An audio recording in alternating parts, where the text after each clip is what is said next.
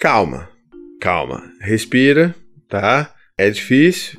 Quando a gente perde o controle, bate nos nossos filhos, na mesma hora vem a culpa, tá? Então, vamos conversar um pouco sobre isso, vamos entender o que a gente pode fazer disso se tornar algo que renda alguma oportunidade positiva pra gente com os nossos filhos, tá legal? Então, calma, vamos respirar, tá? Respirou? Então tá, acho que a primeira coisa que a gente pode explorar é que existem dois vieses aqui quando a gente bate nos nossos filhos, né? Que são duas motivações principais. A primeira é você bateu porque você perdeu o controle, né?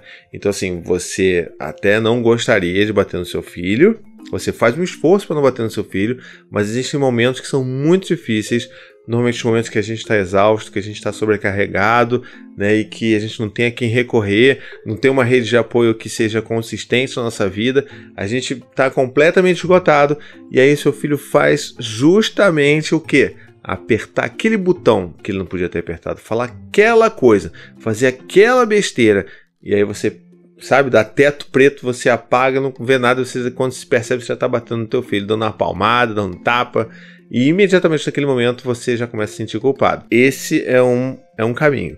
O outro viés é quando você não tem as ferramentas, né? Quando você ainda acredita que é uma coisa que você deveria estar fazendo mesmo, que é uma forma adequada e aceitável de você educar uma criança. Então tem esses dois lugares aí. Se você está nesse primeiro caminho, sabe, você já está trilhando aí, né, esse passo, você está aí tentando e tal.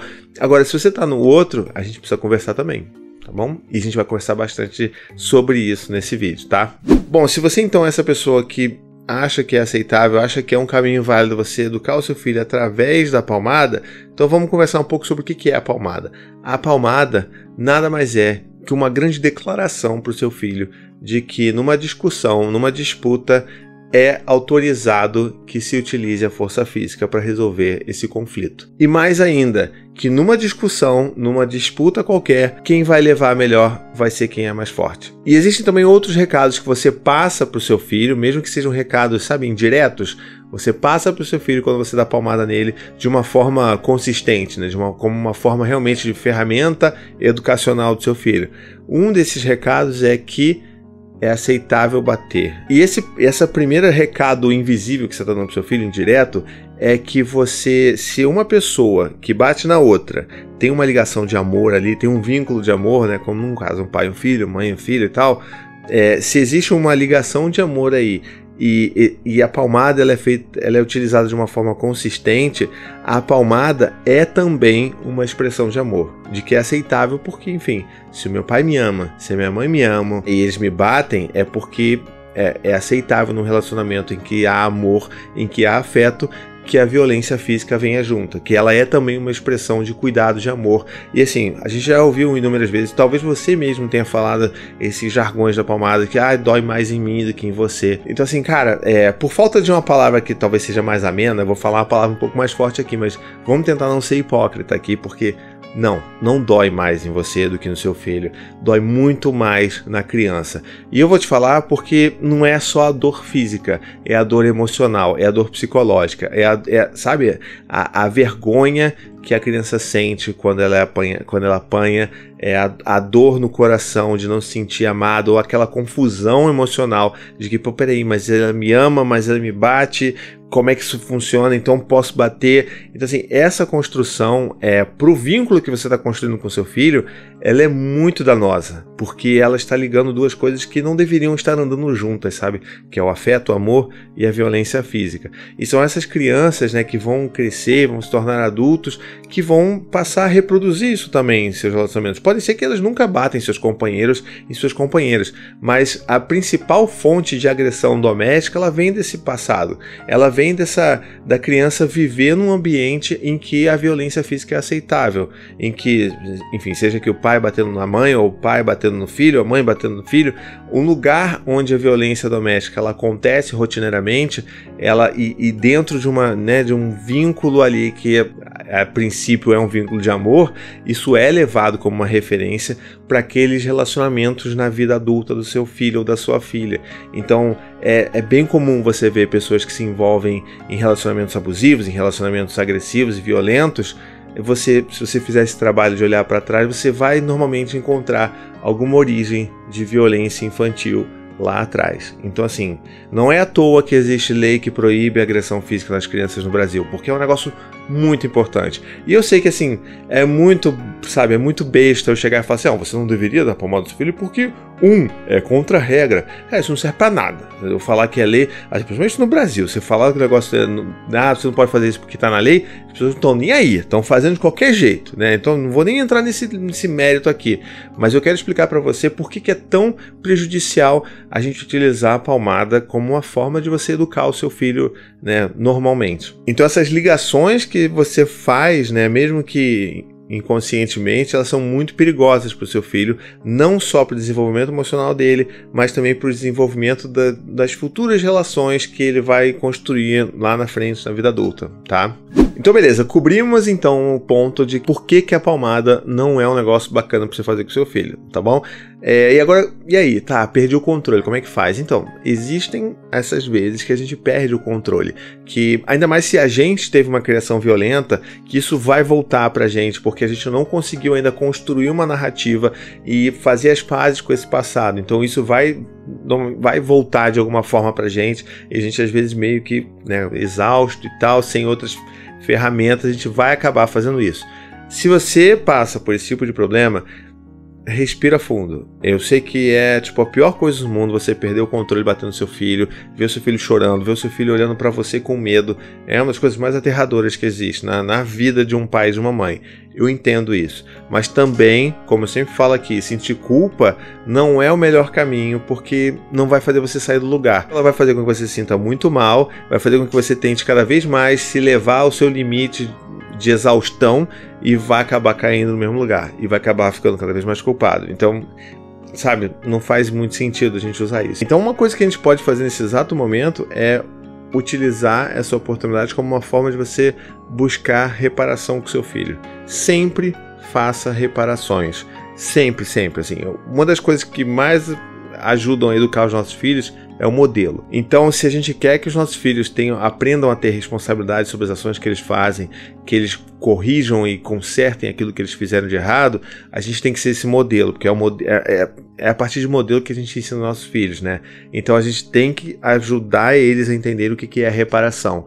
E eles só vão entender depois que eles verem a gente fazendo muita reparação. Então, esse lance da palmada, porque você perdeu o controle, é a melhor forma de você demonstrar na prática para o seu filho como é que você faz uma reparação de algo errado, de algo muito errado que você fez. Então, assim, é chegar para o seu filho e falar, poxa, filho, olha, papai perdeu a cabeça, papai perdeu o controle, eu tento me controlar também, mas às vezes é muito difícil, papai está muito cansado, não é culpa sua, o papai bateu, o papai errou, e eu vou me controlar cada vez mais para que isso nunca mais aconteça, porque isso é errado e eu quero pedir desculpa para você, filho, porque, olha, eu não quero fazer isso, eu não gosto, eu acho que ninguém resolve o problema batendo. Então, papai perdeu a cabeça, perdeu o controle e eu queria que você aceitasse as minhas desculpas e que eu vou fazer o meu melhor para que isso não aconteça de novo. E assim você faz uma reparação. E qual é o ponto importante disso? Assim, o dano já foi feito, né? Você já bateu no seu filho. Você já perdeu o controle, mas que pelo menos você mostra para ele que você reconhece essa falha, que você está ali disposto a pedir desculpa, a tentar acolher o seu filho, se ele estiver ainda triste, com medo e tal, é tentar reconstruir, fazer essa reconexão com o seu filho. Isso é uma das coisas mais importantes que você pode fazer. E aí é nesse momento que a gente ensina para os nossos filhos que a gente pode reparar os nossos erros, que nós, pais, não somos perfeitos, a gente vai falhar, a gente vai perder o controle, que olha só, a gente vai perder o controle emocional, também como eles perdem, né? Quando eles têm uma crise de choro, uma crise de birra, quando eles batem num amiguinho porque perderam o controle. Então, esse momento é importante pra gente mostrar pra eles que a gente também não é perfeito, tá bom? Mas que a gente está disposto a corrigir aquelas coisas que a gente fez de errado, a reparar os danos que a gente causou.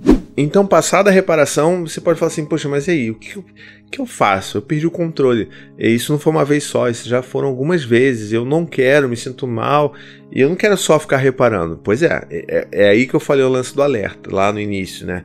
A gente tem que entender que isso precisa acender um alerta. Se isso começa a acontecer com uma certa frequência, isso indica que Ou você está sobrecarregado, ou você está exausto, ou você está sem uma rede de apoio consistente, ou se o seu parceiro ou parceira não estão chegando de uma forma tão ativa e tão presente na criação do seu filho. Então, todas essas coisas podem ser um indicativo que te levem a essa condição, né, de bater porque perdeu o controle, ou porque você está sem ferramentas. Então, a melhor solução para isso é você encontrar essas ferramentas, é entender que você vai precisar de algum tipo de ajuda, que você vai precisar de alguém, poxa, pedir ajuda para um amigo, pedir ajuda para, sei lá, um pai, um parente, uma mãe, para vir aqui te ajudar algumas vezes por semana, para te aliviar, conversar, ter uma conversa honesta com seu parceiro, com a sua parceira, para você poder falar, olha, tá difícil para mim, eu não tô conseguindo, eu preciso de algum tipo de alívio, porque eu estou perdendo muito controle e eu não quero que isso aconteça.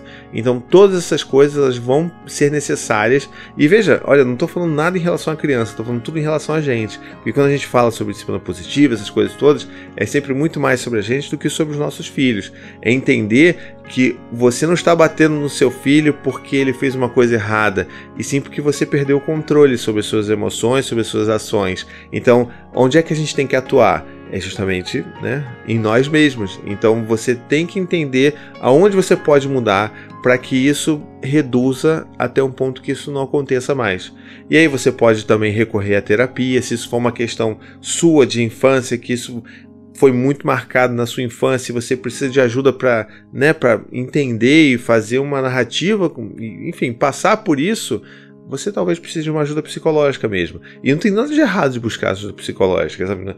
Ah, meu Deus, eu preciso de psicólogo, coisa de maluco. Não é, sabe? Todo mundo deveria ter. O pessoal da nossa época, né, da década de 80, todo mundo devia fazer terapia, porque o bagulho foi louco. Nos anos 80, nos anos 90, o negócio foi, ó, difícil, sabe? A gente tá aqui, não sei como. Então todo mundo deveria fazer terapia, e é uma forma de a gente entender as nossas questões e, né, fazer sentido sobre todas essas questões e parar de passar essas coisas para os nossos filhos. A gente tem que interromper esse ciclo de violência de alguma forma, né? Porque é aquilo, nossos pais bateram na gente, a gente vai bater nos nossos filhos vão bater nos filhos deles, e assim vai perpetuando esse ciclo de violência. A gente precisa, alguém precisa parar, e esse alguém pode ser você, sabe? Você pode ser a pessoa que vai bater o pé, não vou mais bater no meu filho, vou entender o que eu preciso fazer para me controlar, para conseguir fazer isso. E uma outra coisa também que, assim, pessoalmente me ajuda muito nesse sentido é entender o que acontece com meu filho. Então, se eu tenho um pouco mais de empatia, porque eu sei qual é o processo emocional que ele está passando, se meu filho tem 2 anos e eu começo a aprender sobre Terrible 2, que tem inclusive vídeo no meu canal sobre isso, isso vai me ajudar pra caramba, porque eu vou saber, ah não, ó, peraí, então isso que eu tô esperando do meu filho, dele ficar quietinho, dele não gritar na rua, dele não gritar dentro do carro, isso, entendi, isso ele não tem capacidade de fazer ainda, porque ele tá muito pequeno, porque ele ainda tá passando por uma série de mudanças, então vou alinhar minha expectativa aqui e entender que ele não pode fazer, que ele não tem como me oferecer isso que eu tô querendo, e aí isso talvez faça com que eu não sinta mais esse ímpeto de bater no meu filho. E outras coisas também, né? Você pode começar a conhecer um pouco mais sobre disciplina positiva. Então veja aqui no meu canal, se você ainda não é inscrito, se inscreve e começa a ver os outros vídeos, e aí você vai entendendo as coisas que a gente pode fazer no lugar de bater, né? Então assim, que normalmente elas vão envolver diálogo, vão envolver a gente respirando fundo, a gente sabendo que... isso é outra coisa importante também, porque às vezes quando a gente perde o controle, a gente perdeu o controle porque a gente não respeitou o nosso tempo, nossa necessidade de afastamento. Eu não estou falando que que a gente tenha que colocar os nossos filhos de castigo, nem pensar. Tem vídeo até que eu fiz aqui falando sobre isso. Mas se você está no momento que você está perdendo o controle e que você está sentindo que você vai se descontrolar e vai bater, cara, se afasta, sabe? Vai pro seu quarto, se tranca no banheiro, respira fundo, conta até 10, retoma, sabe, o controle das suas emoções, o controle do seu cérebro, sai do cérebro primitivo, e aí você vai, opa, pronto, se centra novamente, mesmo que seu filho fique, sei lá, chorando, batendo na porta, fique uns 5 minutinhos respirando, contando até 100, sei lá, entendeu? Isso é muito mais importante do que se você bater no seu filho. Então, e aí quando você sai, você pode explicar, olha, porque a mamãe ficou muito nervosa com aquilo que aconteceu, o papai ia perder o controle, o papai ia bater em você, mas eu consegui parar, respirar, fui pro meu cantinho e, sabe, me acalmei. E agora eu tô pronto aqui para poder conversar com você, pra gente tentar resolver essa situação aí de você ter jogado a garrafa de, sei lá, de vidro da minha família no chão e ela ter quebrado. Você ter jogado minha caneca preferida no chão e ela ter quebrado. Enfim, qualquer coisa que tenha causado esse ímpeto de bater, se você consegue se controlar, você também tem que mostrar para o seu filho que você conseguiu se controlar, que foi dessa forma que você conseguiu respirar, controlar as emoções. E é a partir desse modelo, desse movimento seu, que o seu filho também vai entender como ele pode fazer para se acalmar, para controlar suas próprias emoções. E olha, de novo, se você não é inscrito nesse canal, se inscreve, tá? E se você realmente é novo aqui, você nunca veio aqui, é o primeiro vídeo que você caiu aqui, e você ainda não está muito seguro sobre o que eu estou falando, então deixa aqui nos comentários o que você está pensando, qual a dificuldade que você está tendo, porque eu tenho certeza que não só eu, mas um monte de pessoa que está inscrita aqui nesse canal vai te ajudar a pensar e elaborar melhor sobre essas questões, tá bom? E muito bem, o vídeo está acabando, está chegando ao fim, espero que você tenha gostado, então se você curtiu, não esquece, espalha para todo mundo isso aí, manda para todo mundo que isso faz a diferença, aquele pai, aquela mãe que, poxa, está passando por uma dificuldade, não consegue se controlar, está dando muito palmada no filho, manda esse vídeo e depois chama pra tomar um café. Eu tenho certeza que você vai ajudar uma família, tá bom? Um beijo, até a próxima e tchau, tchau!